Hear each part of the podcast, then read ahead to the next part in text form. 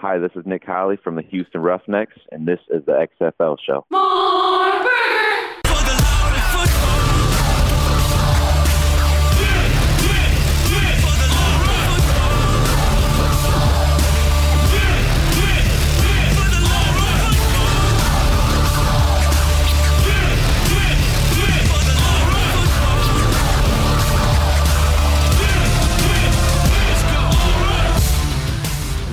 football fans. This is still awards season. This is for the love of football, and this is the XFL show. I'm Alan. And I'm Bryant. And, well, failing to prepare is preparing to fail, the great John Wooden once said, Bryant. So today, we need to really focus, Who? get fired up, and count down those who had their teams ready to win in XFL 2020. Ready and executing. This is episode 126, counting down the coach of the year, Bryant. This is the one I've been waiting for. Coach of the year. Wow, wow, wow. This is uh, the one you've been waiting for. What's the one I've been waiting for too, Alan? Uh, we've been fortunate enough to have most of these coaches on this show interviewed at some point in time. Uh, so I'm glad we get to count down because they've been putting in some hard work. They put in a hard, a lot of work, a lot of uh, preparation, uh, putting their squads together, putting their teams together, putting their coaching staffs together, general managers, lunches, dinners. I'm sure uh, it was a very intense job this year for them. Oh, yeah. And this is a coaches' league, Bryant. I mean, let's face it. The NBA is a players' league, right? Everyone watches that for the players. The NFL, everyone watches it just because that's the NFL. And the XFL, I feel like we learned in five weeks, it's all about those personalities on the sidelines. For me, as a football fan, I mean, now we're seeing p- coaches like Sean Payton on Twitter start putting their own plays out there because I what they saw in the XFL. this is revolutionary. This is what this league was all about. These eight coach general managers, don't forget these are coach GMs that put their teams together, went on the sidelines, put it all out there, exposed themselves as it were, and something that's never been done before. It was fascinating, and I commend all eight of them, but we're only going to count down five of them today. Well, we're, we're, we're trending towards that five, right? That's where we're keeping it, uh, five of the eight. But but all of them did a great job. We'll get into all that too, Alan, because it was a good job by by all eight coaches. Uh, but five stood out probably more than the rest. But we got a very I got screwed up. show. I just got screwed up. Hey, where are Zorn my glasses? Am I supposed to put my glasses on this episode? Hold on. No, that was last episode. my glasses cute? Defense and Jerry last episode. Glanville. Okay. Yeah, that was. If you have uh, a, a Dragons windbreaker or a generic XFL jacket, you can do that for Jim Zorn. But they got the hat. He's got the hat. Everybody. All right. Well, we're settling in. We're counting down. If you notice, Alan, my glasses are still here because I haven't gone outside. By the way, stay if you- inside, everyone. if you inside. notice, I'm very. I'm ready today to for replays. We're gonna if we're, we need an instant replay. We on Not, the, I don't think that's the remote control. I don't. No, I on don't the sh- on this show we gonna work. use Super Nintendo controllers instead of the uh, Xbox controllers, like the the, the guys uh, in the booth in Must the be why it takes us an hour to start this show uh, beyond uh, start time. It makes Oh, sense. Totally makes sense. Now. Hold on, I gotta pause my Mega Man game over here real quick. I forgot to do that before the game started.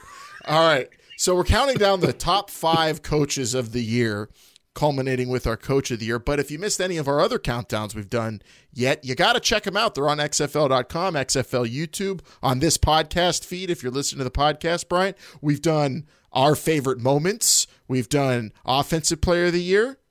We've done defensive player of the year. Now we're on the coach. We got MVP coming up. It's award season. It's been a lot of fun. There's also bracketology going on that we're going to talk about in just a little bit. So a lot for you to interact with as My you probably My, my bracket's busted.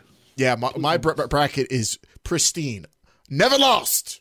In, in my bracketology this year, uh, and you know what? Probably going to be hitting the winner in the bracketology we wa- talk about in just a little bit, Brian, as well on XFL.com. I have a feeling at least. But if you missed any of those shows, they're all up there, and we know a lot of you are uh, in seclusion or just you know practicing social distancing, which means st- hanging out in the house a lot. And if you need something to get through the day, uh, get your mind back onto some sports, even though some of them aren't going on, we've got you covered here on This is the XFL show. We have not stopped, Bryant, putting a lot of time and energy into these lists, into putting these shows together. And we do have a little bit of news. We're going to check in with some XFL players who are jumping to the NFL. And we're also going to have a guest on as we talk to XFL fans from around the league. We've hit a, a few cities already, Bryant. We're going to go to Houston, the Houston area. The Houston area, in quotes, not really Houston at all, but an ex- the Houston Roughnecks nation. It's a nation when you're undefeated. We're going to talk to a hardcore Roughnecks fan uh, and get a glimpse at what it was like to root for the undefeated, never lost Houston Roughnecks uh, with Clint Domingue, who's my good friend uh, who I worked with down in Louisiana in local radio, Bryant. He's a talker, so just heads up. Uh, he's going to be blabbing a lot, but he's a good talker, and he's a hardcore Roughnecks fan. So we're going to get a the word from him on what it was like rooting for the best team in the XFL. Yeah, it was uh, some good perspective from a uh, Houston area fan. Uh, we asked him when he exactly jumped on the bandwagon. I think there's some question marks out there of when uh, somebody jumped on that Houston Roughnecks bandwagon. But still, we're making our way around the league, talking to fans uh, from coast to coast, really. We'll see who we hit up next. But uh, if you want to be on the show, uh, hit up that fan line 724 5654 XFL. You can be on this show. We'll play your call and maybe even give you a, a call on Skype, and, and you can actually be on the show. Be on the show. You know, make our boxes smaller so people don't see us too much, and then you'd be down there at the bottom. There you go. You could be in this this beautiful uh, overlay that we have going on these days in the, our fancy new uh, studio setup, Bryant. That I mean, my studio's been getting a ton of praise by everybody, and everyone still says, "What kind of boring studio are you in?" Jeez, man, get some get something in the background. I have a child. Well, put some pictures up. work. I don't know. I'm, I'm I'm snoozing over here looking at you. I got I got. I'm into my. I'm. I'm. I'm um, up to my knees in diapers and wipes. Come on, Alan. I, I Give me a don't want to. Yeah, you're right. I don't need to see that you, want, you want me to post that up on the walls? the mountain of used Look, baby if I go up to the baby's nursery, plenty on the walls. I don't think you want me to be putting on these walls. So let's just move on. All right, yeah. So check those shows out from last week. We've got those uh, still up. They'll be up for all eternity for you to check them out. See who won defensive and offensive player of the year, moment of the year, and uh, yeah, they're on XFL.com as well in blog form. So check them out. Have a lot of fun with those. Uh, let's dink and dunk real quick, uh, Bryant, around the XFL at, at XFL shows where you could reach us, and we're on Twitter, and we're I'm voting on the, these brackets, Brian. I'm interacting with fans still as I'm holed up here, and people are reaching out to us. And I love some of the reaction we got to one of our fan interviews. We talked to Drew, a hardcore Battlehawks fan in St. Louis, and I love this from at Rich Mars, who said, "Nice to have a fan on there to talk about their experience on the St. Louis fan base." I was interested to know for sure. So that's what the we're hitting with this with these segments. Hopefully we'll get some Houston people interested in what Clint has to say about the Roughnecks here in just a little bit.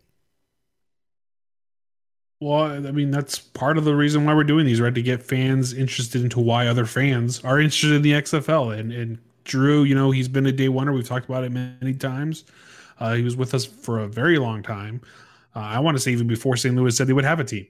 Hmm. Uh, and and Drew gave his great perspective on the city of St. Louis, and and and uh, Rich Mars uh, giving us his perspective on us having a fan on this show. We were fans at one point too, Alan. We still are. I mean, we are uh, super fans.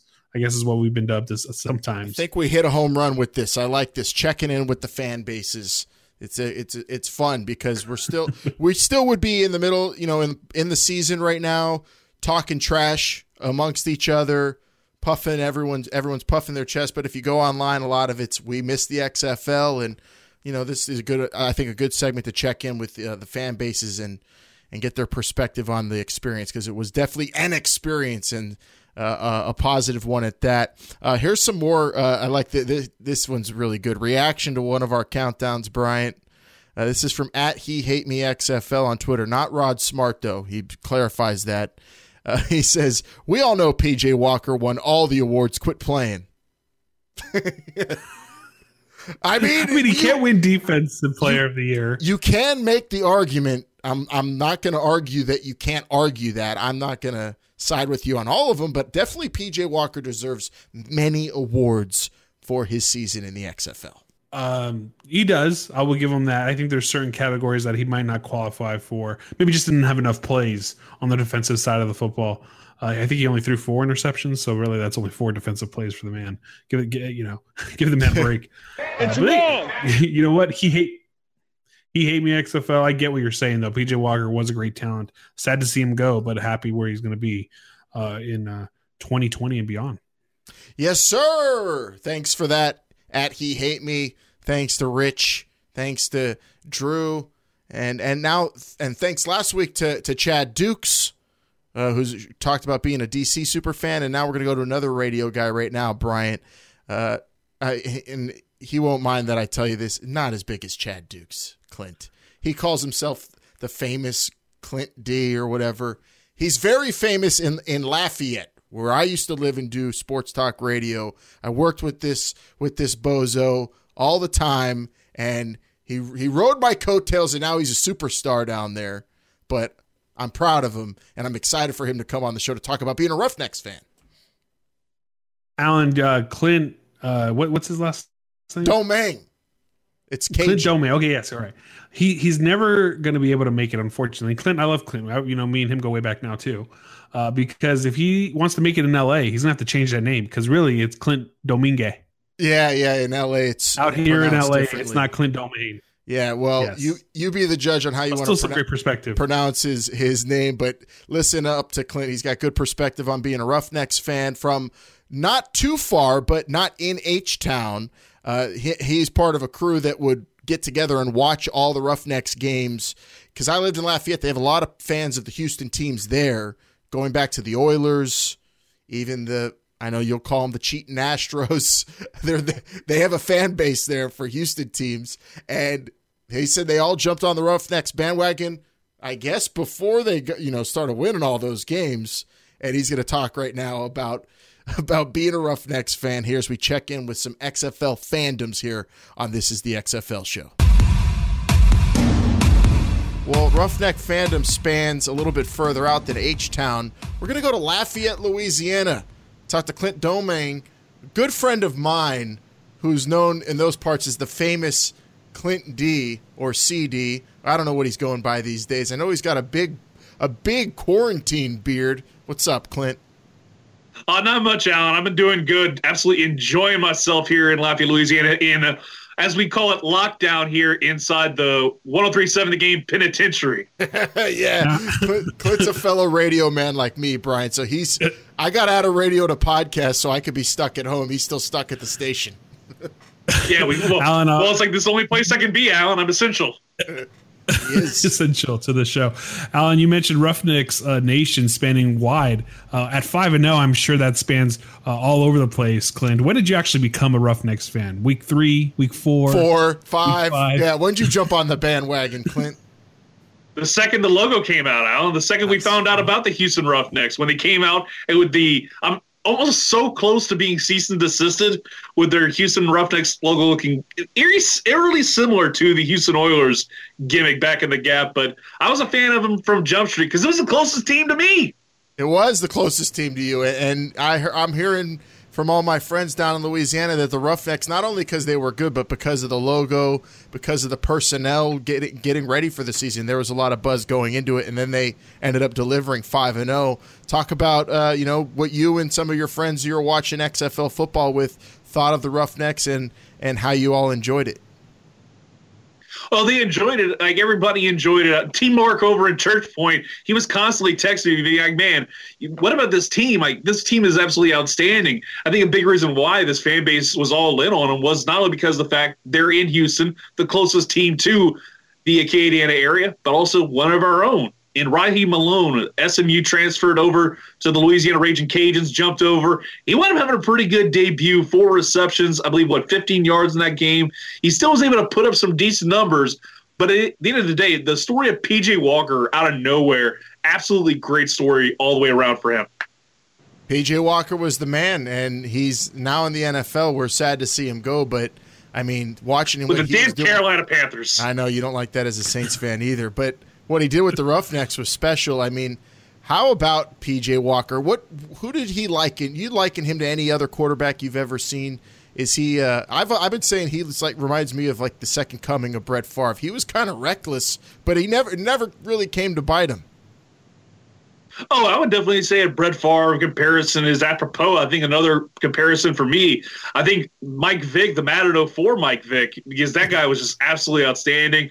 It felt like if there was an XFL game, PJ Walker would be 99 overall. I, I could get with that, and be on the and he would be on the cover, and there would be no curse either, Brian. Yes, it would just be the PJ Walker. It's what you want. It's what you on the cover of the game. Uh, the, the, you got to give the people what they want. Clint, we're going to get into coaches here as we're giving away our Coach of the Year award here pretty soon. Uh, what about June Jones, man? You get to hear, you know, his play calling, uh, what he was talking about. Didn't like referees very much. Doubt he took any of them to dinner after the games.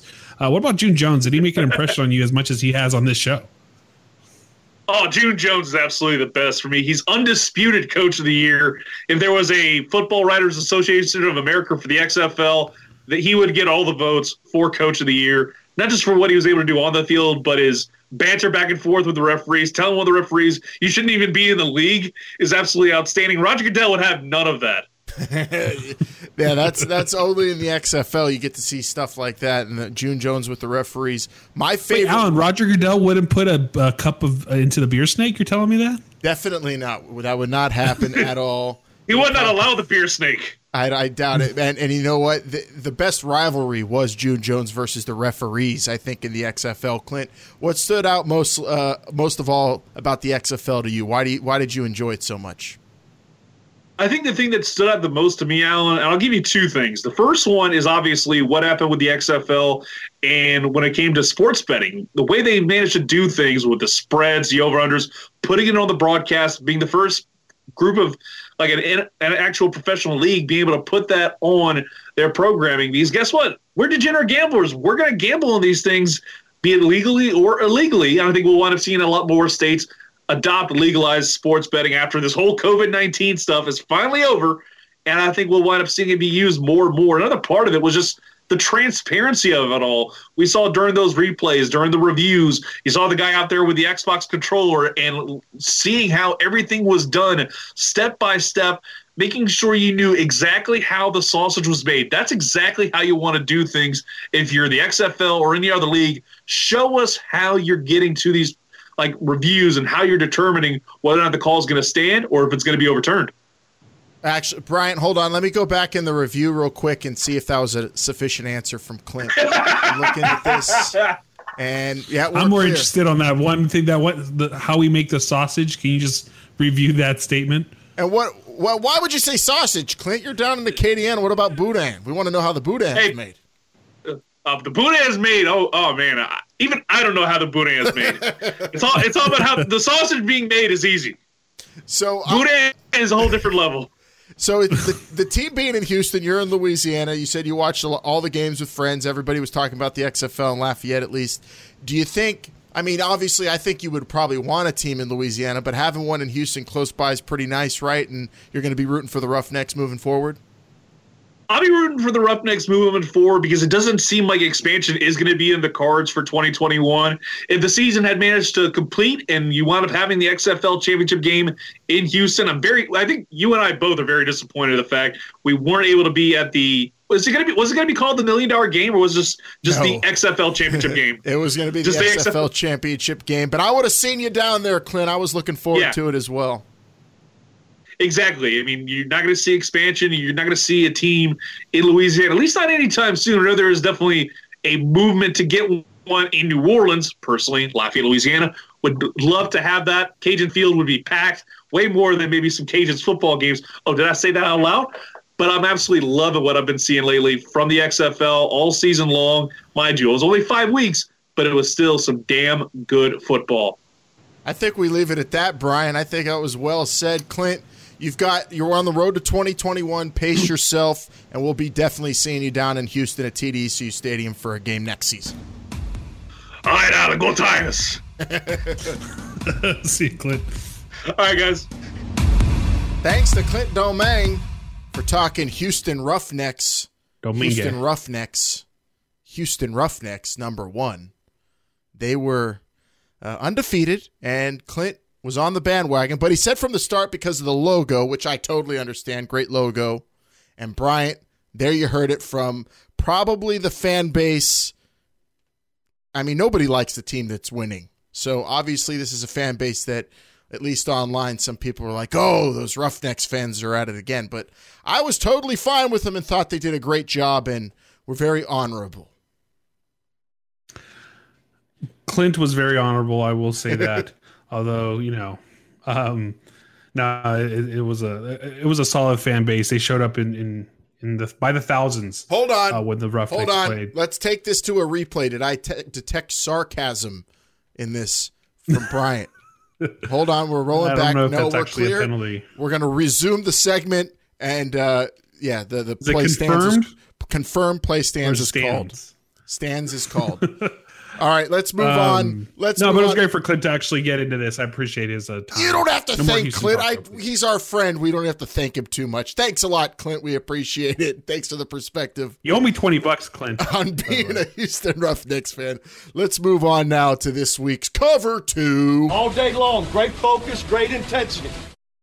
All right, first up, Bryant. We got these these top moments brackets. Now we did our own personal show version of the best moments of of 2020 and we were we cast a wide net different kinds of moments. It doesn't have to be one play. These moments that are in the brackets on xfl.com and you can vote on them in twitter.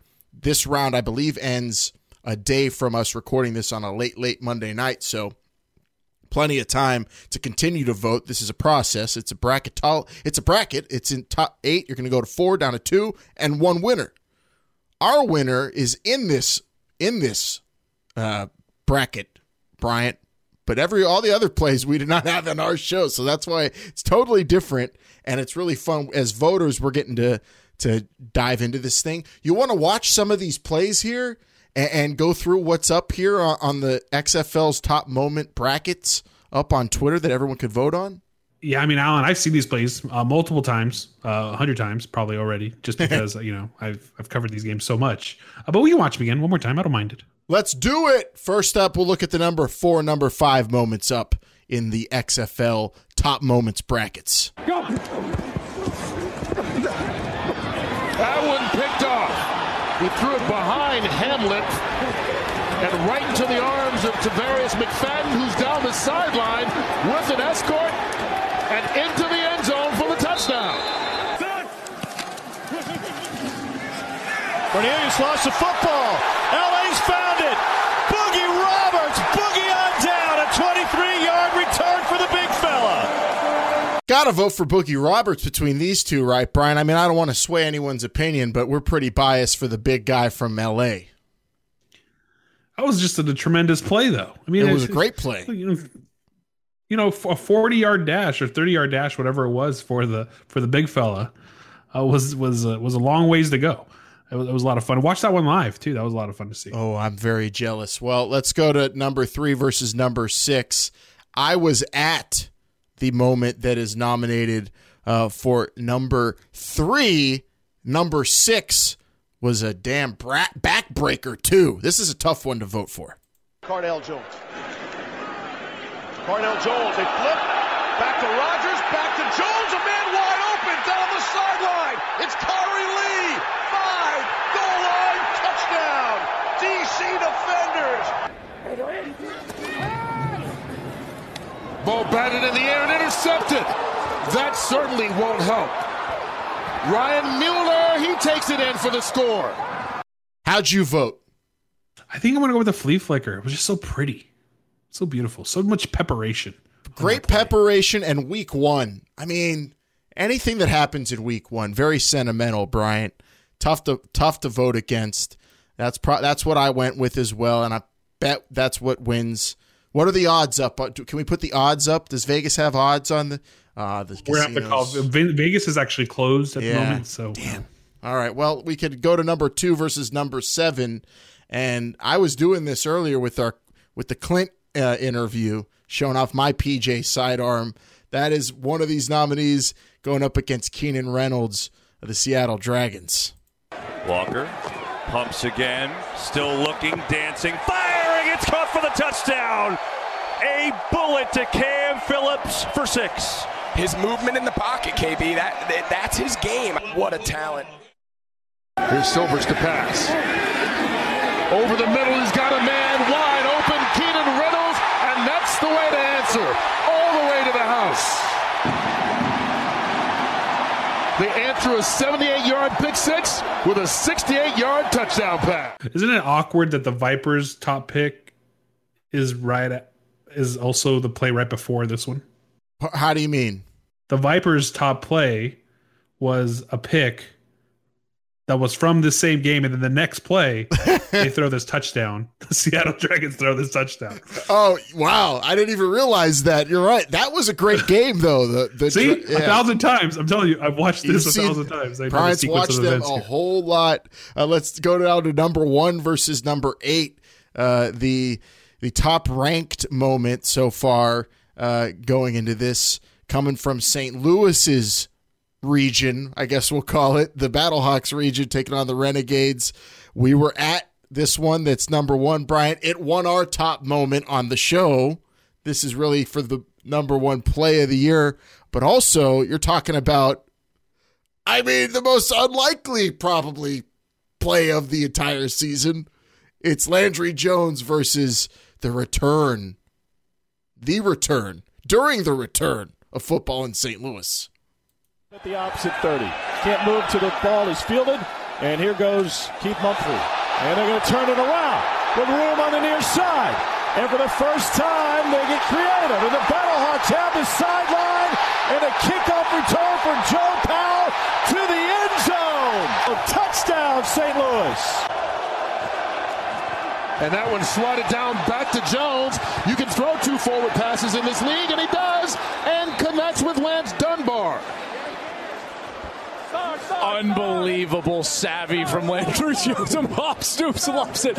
Ball is batted back to him. How you going to blame the, the Dragons for letting Landry Jones throw a double forward pass by himself on Jim It's the Jim angle Zorn? of the hand. If you go up with your Oh hand my angled at a 45 degree angle. so you got to teach them to go down with the other, you know, the, the negative 45 instead of the positive 45. Um, that was an accident. Come on. And It plus, was football beautiful. returns Beautiful. to St. Louis. How does that not win? It's a beautiful moment. Well, we'll see what wins. You could vote right now on Twitter at XFL 2020. The best moments bracket is up and live going through the rest of the week. So we've been keeping tabs on it, and we're down to the the the elite eight in our brackets. We get brackets in in March going into early April. It's it's what we all were not exactly what we were hoping for in that regard, but still it's XFL and it's a whole lot of fun. So check it out, and uh, we'll be keeping up to date with that as well. Um, see how it compares to our moments as well, maybe on a future episode when this bracket is completely played through. Bryant, let's go to part two here of our cover two and check in with some XFL players going to the NFL. We've already talked about a a, a plethora of them, a, a bunch of our favorite XFL players getting a crack at the NFL, getting contracts, getting more going to get invites to training camp. And we have two more to talk about here. First up, defensive end from Pitt, baby, Dewayne Hendrix, who played for the Battlehawks, had a sack, played pretty well for the Battlehawks, a part of one of the best defense, the best defense in the XFL, if you ask me. Uh, he's going to the, Steelers, sign a one year contract there, among many other XFL players, like we talked about last week, Bryant, getting a shot at Steelers training camp in Latrobe, and that's a Pitt guy too. So I'm super excited for that personally. But another big one is linebacker Edmund Robinson, who really tore it up for the Roughnecks uh, along uh, DeMarquis Gates. I mean, last those those five weeks, those two guys were all over the place for one of the, one of the better defenses as well. No, you're right. You got yourself a good one there going into the Steelers camp uh, with Dewayne Hendrix and, and then Edmund Robinson uh, causing some havoc uh, for teams on the Roughneck side for sure. Alan, we're going to see these lists grow and grow. We keep saying that every single week. I think the one thing that we have to keep in mind right now is um, roster or, or training camp invites, and I think that is what where you're going to see once these XFL contracts run out. Teams are going to start issuing these uh, training camp invites or are non-guaranteed deals, just kind of a spot in camp uh, that players get. And I think a lot of XFL, player, XFL players will be headed that way uh, once this uh, contract runs out, which I believe would be mm, two weeks. Um, the end of I believe we're going through to May uh, when they're officially, you know, the the planned end of the contracts. We don't know exactly if anything was adjusted because of the end of the season, but you're going to see more and more players get the opportunities. These guys right now are getting signed to the NFL that we've seen so far, and uh, we'll see who else makes the jump, who else will be in camps come summer. Obviously, we're also going to be sitting back and seeing if camps happen as planned there and what the offseason is going to look like for both the NFL and the XFL uh, in that regard. Bryant, we're on this road to to 2021, and I got to admit, feels like a bigger question mark than the road to 2020, and that was for the start of the first season. This one, I have no earthly idea what to expect, but I'm ready for anything. Last year prepared me. Last year prepared you for what we're expecting this year. I guarantee you that anything we did last year for the unknown, I'm is, just saying the the the anticipation. Oh, for the unknown. So you're prepared for the unknown. Gotcha. Yeah, I'm prepared for the unknown. Uh, it's a much uh, more sinister unknown than the unknown of of an exciting first season, but uh, the unknown th- here being, will we have an off season that that is happening as scheduled? We'll see, but. As of now, yes, and we're keeping track of it all here on This is the XFL show. Some more players signing on to the NFL and we'll keep you up to date on all that as well. Of course, check on Twitter and, and uh, we're talking about them as they happen there, and then of course running through them here on the program. Bryant, we've reached that moment in the show. The cover two's done. You know what comes next? Do you? Um, Do you app? know what comes next? Huh? App?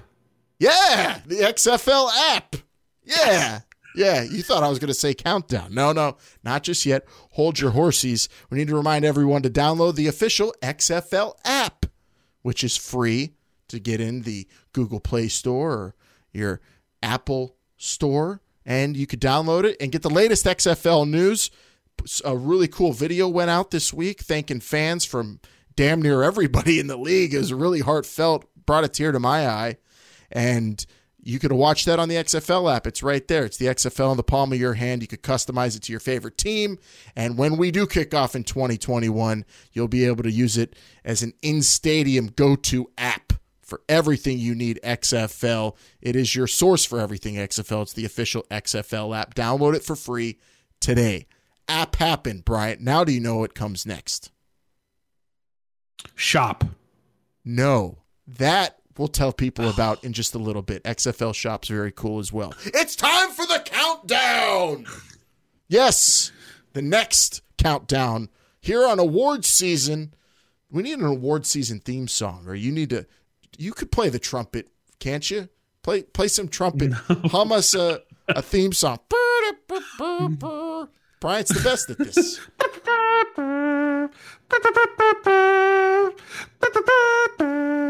yeah, some Europe. Good. All right. So there we go. It's countdown time. Next up for one of our countdowns here in award season, Coach of the Year, Bryant. We have eight to choose from, and we're going to whittle it to five. Now, that means three guys are getting left off this list, but really it's all about who's in that number one spot, our Coach of the Year. We're going to talk about some of our favorite coaching slash general manager performances, though, of this season. Remember, their job started way before February. Oh yeah, their job started from the day they got hired. You got to remember they they were uh, instrumental in that 70 round player draft uh, from back in October.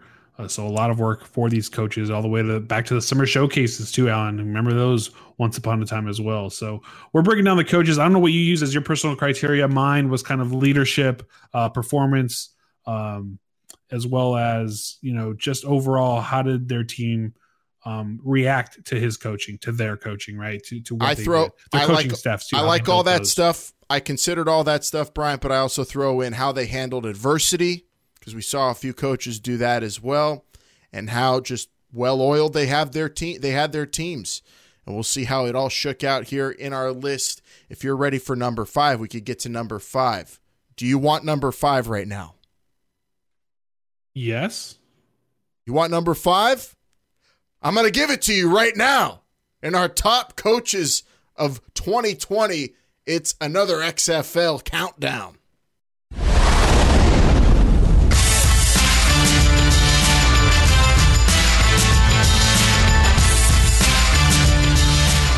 See the standings right here. This puts LA right back into the mix. You know, I think you got to think right now. Houston, the Roughnecks, best record, only undefeated team. They clearly have the best player. Winston was trying his best not to smile. he is happy, deservedly so. His first win as a head coach at any level. Good for him. Shut the up. I'm talking. When Had to play. adversity strikes, who are you? Do you think it's gonna be easy all the time? Hell No. no. The guys that not can rise to the occasion All right, Dano, over there in New York locker room, what do you got? What? We got we have Coach Moss giving an impassioned speech. What are you talking over it for? Come on. There he is, number five. Winston Moss Bryant of the LA Wildcats, our close personal longtime dear good friend. One of your best friends. I can't believe you still throw that out there. He, he you gave me tell a- people that gave he's me a hug friend? when I saw him. Gave me a hug when I saw hmm. him. And Did he give you a chokehold, a bear hug? No, he, he just pushed me away No. when he thought I was eavesdropping on on a coaches meeting, which I kind of, sort of was, but wasn't. Neither here nor there. Winston Moss talk about the coaching job he did. What stood out to me the most to him was the fire. He's obviously the most intense coach in the league, but also so proactive. Trades, trades, trades. He traded away really good players that played well for other teams, DC Defenders in particular. He sent Anthony Johnson there, Rashad Ross. He sent Luis Perez to the Guardians, um, which really helped them out a lot. But the cojones to make those moves, firing his defensive coordinator, Pepper Johnson, after one week, these were bold moves Winston Moss made. And while LA wasn't tops in the West, they certainly were in contention, Bryant. And he made for the most entertaining watch of any coach, I thought. And I mean, they shut. They had great. They had some great games. Two huge offensive performances, and that that defense shut down DC with damn near their whole secondary out in that game. And Winston Moss was calling the defense by then. Yeah, they did, Alan, and it was a, a great performance by the LA Wildcats once uh, Winston Moss took the helm. You know, we joke a lot about uh, about Winston Moss. I've had the opportunity to get uh, as close as I can with a with a coach. I think as you as you possibly can without actually being on a team. And, and Coach Moss, uh, the the um, the room was would listen to him. The the the, the, the, the team would would just thrive off of his energy, and that's something that I don't think you get from a lot of coaches. Yes, they were two and three. Uh, they were tied for second place uh, going out uh, coming out of week five. Uh, what a great game that was against Tampa Bay, an explosion. He built a great coaching staff in LA, I think, as well, um, and he felt like he could handle the defensive part of the game. So, uh, you know, Coach Moss, uh, I'd want to play for him. He seems like a lot of fun. You know, joking. Don't forget the Mega Moss, Alan. We had the first wins of that at training camp when he was with that that megaphone out there. So he was a good coach, um, and he makes number five on our list. Yes, sir. Coach Winston Moss making number five here on our XFL show. Coaches Countdown taking us to our next guy, Bryant. From number five, we go to number four, and he's a coach that really made the list for me because of how he handled adversity. Like I said, one of my criteria, and maybe the most adversity of any coach, and bounce back like a champ. It's number four. Let's go to New York.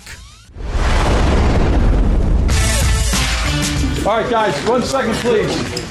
All right, listen up.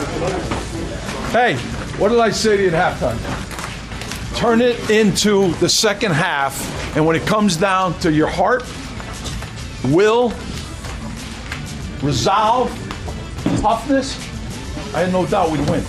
The only thing we can't do, and we still had a little bit of it, is we shoot ourselves. Don't shoot ourselves. How many plays did we have out there that we didn't take advantage of? But you got a sense of how good you can be. I hope you recognize how good we can be, how physical we are, how tough we are, how much we can make plays. We got guys in this room that can do a lot of great things. All we got to do now is tighten it up a little bit on game day. Tighten it up a little bit. Each day work to get a little bit better. I could not be happier for you guys. This is a big win now. Kevin Gilbride of the New York Guardians, Bryant. I mean, what can we say about the job he did? The the speech after the DC Defenders loss, the fork in the road. I thought that was very wise and very astute and honest. And they lost the next game after that too in St. Louis. But what happened was this guy decided to go with Luis Perez at quarterback, making that switch, avoiding a major disaster, and beating LA at home, put New York right back Shocker. into it, right back into the thick of things in the East. Loved where they were heading defensively. Offense, they had some issues, but they were balanced. If one thing wasn't working, the other did in their victories. And maybe it wasn't always pretty, but that's not what you expected with Kevin Gilbride. You just expected a prepared team. Two weeks, they were not prepared, but he fixed it. And that is the mark of a, a coach who can take the reins and really get everybody back in, into the same boat. And that's the, that's the mark of a good coach. That's what happens in a tough football season. You have to deal with adversity. Guardians did because of Kevin Gilbride. Kevin Gilbride uh, was a coach that almost like a father figure, I would say to these. You know, he would he would even in the clip we just played, he would still point out what you did wrong uh, in a win, and that's just to keep you level, to keep you even, just like his team performed every single week. Uh, the the New York Guardians were Kevin Gilbride, right? Kevin Gilbride um, took responsibility, he took ownership, and, and he also brought that team together in times when, in weeks uh, two and three, that team could have come unglued. I mean, they lost bad to the DC Defenders, they lost to the St. Louis Battlehawks. They could have, uh, you know, taken their ball and went home and called it a season. They beat LA when no one thought they were going to. Might have might have been the biggest upset of the season. And then they go all the way to Dallas. Probably the most traveled, I would say, I would say, team uh, to win a game. Uh, Kevin Gilbride, a coach that uh, that keeps things real in the locker room and makes make sure he takes responsibility and ownership for what's going on uh, on that football field. Absolutely. I mean, really, really could have been an amazing turnaround if we saw what else the Guardians would have been doing the rest of the season. Uh, that's definitely a team that I'm, I'm really bummed we didn't get to see five more weeks of football from. But Kevin Gilbride in five weeks, I thought, did a, a, a pretty damn good job there, uh, making sure that he didn't lose control, making sure everybody was on the same page after some tough losses. Really cool to watch. Now we go to number three, Bryant, a coach that was out to prove something, that he could be a head coach. First time, and he came out week one ready for a huge opportunity. And I mean, he took it from there. Listen, none of them are easy. But let me tell you something. You enjoy every one of them. They're hard to come by. And people in this league already know that. And You're, you're a team to be reckoned with if you stay the course. Trust your teaching, trust your preparation, and believe in each other. Trust in each other. Because that's what's going to carry us. All the other stuff doesn't matter. But believe in each other. So, Jonathan Hayes, I mean, what can we say about Coach Hayes? Coach Hayes. Except that Coach Hayes. What happened? Coach Hayes held me every single down when Ah, we get- played back ah, in the Co- day. Coach Moss, we Moss, love we you. just talked to you about you. Coach Jeez. Moss, we love you. But Jonathan Hayes was out here doing it the right way. And in week one, he beat Bob Stoops. That's when I knew Battlehawks are ready. And he came out with the RPOs on offense, a calming influence on young Jordan Ta'amu. Beautifully done. A team's de- defense, a family, a family affair. Brother coach in the defense. I love the staff he put together in St. Louis, and I thought they did a great job, top to bottom, with him as the leader. Jonathan Hayes. What can you say about that defense he put together as the GM too, Bryant? That factored in huge for me Right. in placing him in the top five. No. Coach Hayes to me was a definition of a coach that coached to his team's strengths. He knew when to pull the reins back on Jordan Ta'amu, not have him exposed out there. Uh, he knew when he had to depend on Jordan Ta'amu. He knew when he had to depend on his defense. Coach Hayes knew what was going on with all facets of the game at all times. You remember that play? I think it was on a two or two point conversion where I think it was Michael was was got the pitch. He was going to run it. He was going to throw it out to the receiver with the wide open. I'll never forget this play. He ends up throwing it. He could have walked it in backwards if he wanted to. Coach Hayes, you just see him on the sideline, down to his knees, just kind of doing one of those like, "No, what did you do?" kind of thing. And then he, but but he didn't lose it. He didn't lose his cool. He didn't say anything. He grabbed he grabbed him and it says says, "Hey, next time, just run it in. Just run it in the next time. You got this. Don't worry about throwing it. If you see it, you got it. Let's go." And he just moved on to the next play. And that's I think calm, cool, collective guy. He knew what his team was all about. He knew when he had to do uh, when he had to be up like here or down uh, that way and let his guys do his things. That's why Coach Hayes number three on our list. Uh, great guy to see him watch. You, you, and you can see why he spent so many years uh, in the Cincinnati Bengals uh, organization. Oh, absolutely. And uh, don't forget the special teams too. Guy, that guy came with plans and interesting plans and ways to catch you off guard. He wasn't just thinking out, you know, I got to go out there and and just be ready and and go through the motions and do some things that people have seen before. He went out there to innovate and win. Pleasure watching him coach. Pleasure. Can't wait to see what's next for Jonathan Hayes and the St. Louis Battlehawks uh, because that team, like we've been saying, Bryant, they were flying high, and I was picking them to win the East. But they weren't tops in the East when we finished the season early. The DC Defenders were because, well, they had some hashtag preparation.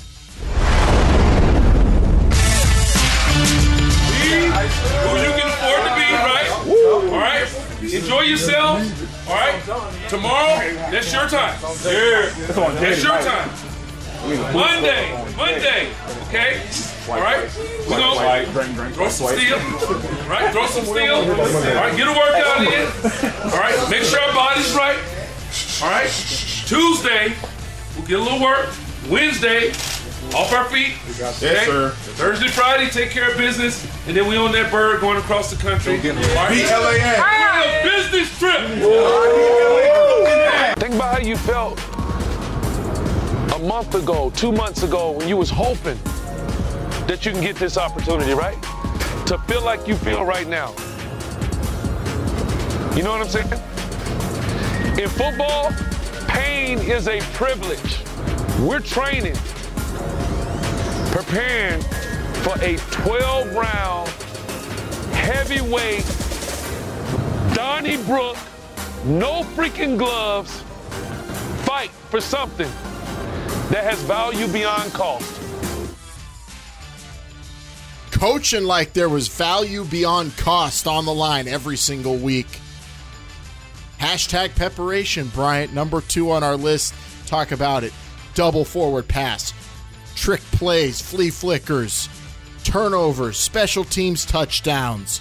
Uh, everybody ready on his team. And then when they did have issues at quarterback, made the right call to go to Tyree Jackson and really steal a victory from St. Louis by running the damn ball the entire game. I mean, Pep Hamilton probably in terms of learning the most as a fan watching one guy coach. I don't think I, as a fan I learned more than watching Pep Hamilton just hearing his call, his demeanor and explain in interviews what he was doing as well. It was amazing to watch Pep Hamilton this season. Alan, I was uh, able to pick the uh, highlights that we played here on YouTube of these of, uh, of these coaches, and the reason I picked the one that we did of Coach Hamilton is look how prepared he was for the next week already going in out of out of week two. Right, the, the man was so prepared for every single game. Preparation is not something that I just think it sounds cool. It's true. I might change. I might ask to change the word preparation to preparation because I don't think anybody is more prepared for his games than Coach Hamilton. And he has a plan. He knows what to do uh, with his team, and he and he gets his teams to victory. He was almost number one on my list. If the record was there a little bit better, I would have had him at number one. But still, he willed his way to to have his team at number one. in the East. And you know, I say that that I wasn't so impressed if you go back and listen with what's going on with what was going on with the DC Defenders, but it had nothing to do with Pep Hamilton. It had everything to do with the players at that point. Pep was doing his thing, uh, making sure that players were ready, make sure he was ready uh, for whatever came to them on on Sunday or Saturday or Sunday. And again, as a general manager too, we have to credit him for what he did because he had a great draft. I think we said the DC Defenders preseason on paper, we loved the roster they put together the most, and they lost some players preseason to the NFL. They were poached by the NFL, Yeah. more than anyone. And what did Pep Hamilton do? He adjusted by making some trades, getting Anthony Johnson in there on D, getting Rashad Ross there receiver, and giving guys opportunities and really using personnel correctly as well. Um, they, they had adversity, and he reacted to that accordingly as well. Can't say enough about the job Pep Hamilton did.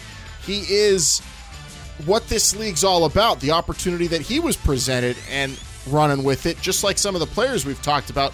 Pep Hamilton did, did what P, uh, for in, as a coach what PJ Walker was doing as a player. I think getting that first big sh- crack at the main the big stage and totally delivered. Like yeah, he could have been my number one Bryant, but our number one is just so far and away the number one. It, it was hard to vote against him. So love Pep Hamilton, not taking anything away, but we need to go to now the coach of the year, Bryant. This is the XFL show. Awards continue, and now we've reached number one.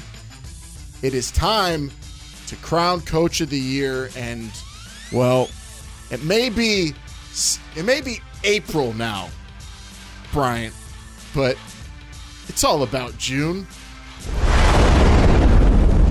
Beginning to what we have, right? We got the final pick, ended the game. Great job, fighting Hello. It. First and Defense. goal on the one. What a great stop. Enjoy it. I'll see you on Tuesday at 1 o'clock. I'm wondering what the hell you're doing in this league. Go ahead, get out of here. I don't, I don't want to talk anymore. It's wrong. June Jones, he is much more than the, the best coach to watch talk to the referees. He was the, the coolest coach, the calmest coach. I think the most professional and prepared. Oh, so calm. Did you see him when his team was down in their last game? He sat like this. What about when he was talking to referees? That doesn't count. There's the only people that can fire June Jones up like that are referees. A, a, a two touchdown deficit, he'll sit there stone faced. Uh, you run this route. You guys do whatever you want. Just look out for the safety. Watching June Jones coach, it's like he almost wasn't trying because his offense is so interesting. It gives so much, eh, so much choice to the receivers and the quarterback that really he does all his work before game day and he gets his players ready. They go out and they truly just have to execute a game plan that has been proven for years and years the run and shoot. His and his team did that. You know why he's a good coach because he went out they went out there and his players executed according to the game plan. Four of the five stars of the week, Brian, right, were were Houston Roughnecks. And the team was undefeated. So how could we not give it to June Jones? so you give it to June Jones. Don't. So what you see uh, during games is not why we gave it to June Jones. We were giving it to also because if you did base it off of what he saw in games, you probably wouldn't have given it to him because it didn't look like he was doing much. But you're right, Alan. He had his team ready. He gave them the options. It's the way that offense works. Uh, touchdowns galore. You cannot say that that was only the players, the coaching strategies, and what June Jones uh, put on paper and in the minds of those players. You know, leads all. And, and June Jones uh, with a five and zero team, a team that uh, came back many times. Uh, we talked about teams that shut you down at the end, where I always said that the Houston Roughnecks were beginner standards, right? They would start fast, they would end fast, and stop you at the very end. They would outpace you.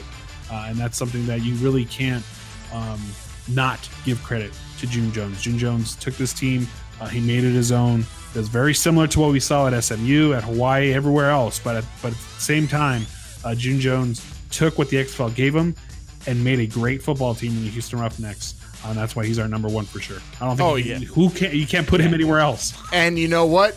when your coach or and your quarterback could go on TV right before you get the ball on offense and tell everyone under God's hot sun what play you're going to be running next and go out there and execute it and get a completed pass down the field or across the middle. Uh, that's just everyone's cooking, everyone's working together. It was beautiful to watch. Also, can we call the pick to go with PJ Walker as the starting quarterback and a real quarterback competition between him and Connor Cook? Maybe the preseason decision of the year by June Jones. Go. I mean, I was picking any quarterback playing for June Jones as the MVP, but I don't know how Connor Cook would have done. PJ Walker was just a home run by June Jones. What a choice! I don't think it was that difficult. You got to remember probably. that Connor Cook was his first pick. Yes, he was the first round pick, second pick overall in the skills uh, level of the draft. Uh, June Jones took Connor Cook, and and you would have thought this was a serious competition. I don't know, Alan. PJ Walker looks so good. I don't know how much of that. How hard could that decision have been, though? Yeah, you're right. PJ Right. Walker. Uh, Alan, can you They- imagine though too in five years from now, when when when the award show, when the XFL show hashtag XFL show awards are like on a grand stage, we have like a dinner, dinner tables, people around. June Jones is gonna come up and walk up and say mahalo to everyone who gave me this award. Like that, how cool does that sound? It's going to be great. I cannot wait. I love it. June Jones, our coach of the year, Bryant. Should we And book that the Ritz? What do you think? Where should we go, Ritz? What? In New York, maybe. Where should we go? I'm thinking the Ritz. Oh, for our maybe? award show? Or is there? a- Oh no, we want to do it at the theater at Six. MS. The theater at MSG. I've always wanted to be on that stage, right there with those cool lights in there. I'm going to be in there. Hold on, let's replay that again. Did we really? Did we really put? We didn't put Jim Zorn on here. I'm looking back on the highlights. Uh, Jim Zorn did a great. Hey, balls were bouncing back to quarterbacks he was facing hands, and they got to throw double forward passes. Jim Zorn, I definitely want to see him in this league again too. Bryant, uh, Stoops, Z- Stoops, Zorn, and Trestman did not make our list, but doesn't take away from the jobs those guys did. The the thing you could say about all the coaches in this league, all the teams, all eight of them competitive. There were zero pushovers in five weeks. Oh, yeah, they were all, they, they were all competitive. The parity was truly there. That's because of the work the coaches slash general managers. I, I will say this, Alan, because we're going to get some criticism for that. Because I agree with you, there were zero pushovers. But what I mean by that, because you had your blowouts, you had your New York getting killed, you had your DC getting killed, you had your Vipers getting killed, you had those games.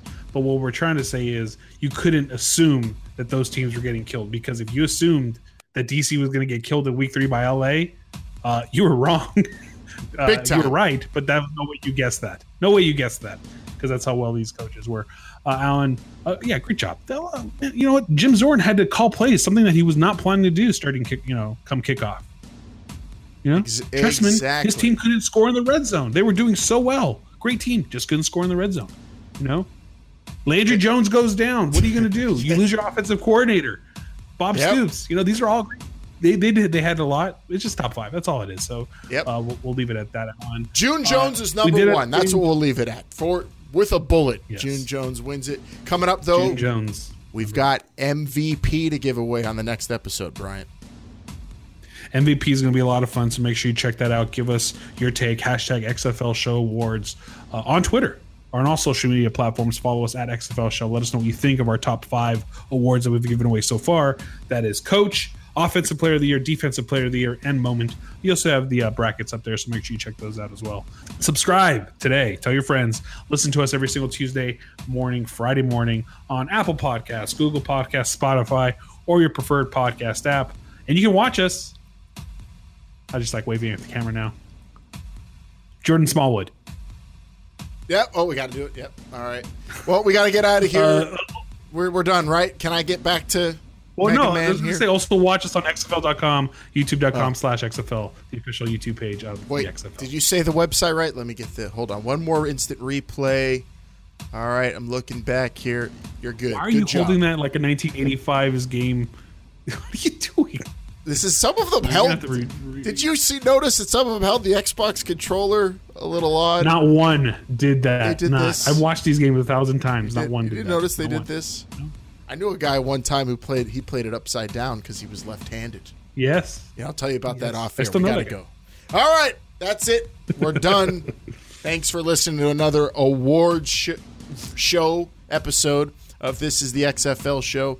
We've got MVP coming up, like Bryant said, and make sure you vote on those brackets as well. That's a lot of fun on XFL Twitter. Keep it locked to the XFL app, xfl.com. Plenty of action going on as we're all self quarantining, or as they say here in Pittsburgh, quarantine. We're quarantined. We're still talking XFL with you, baby, at XFL Yins show. weird. We are. All right. For Bryant, I'm Alan. Let's get out of here, and we'll see you next episode to talk MVP. This is the XFL show. Remember, they're listening.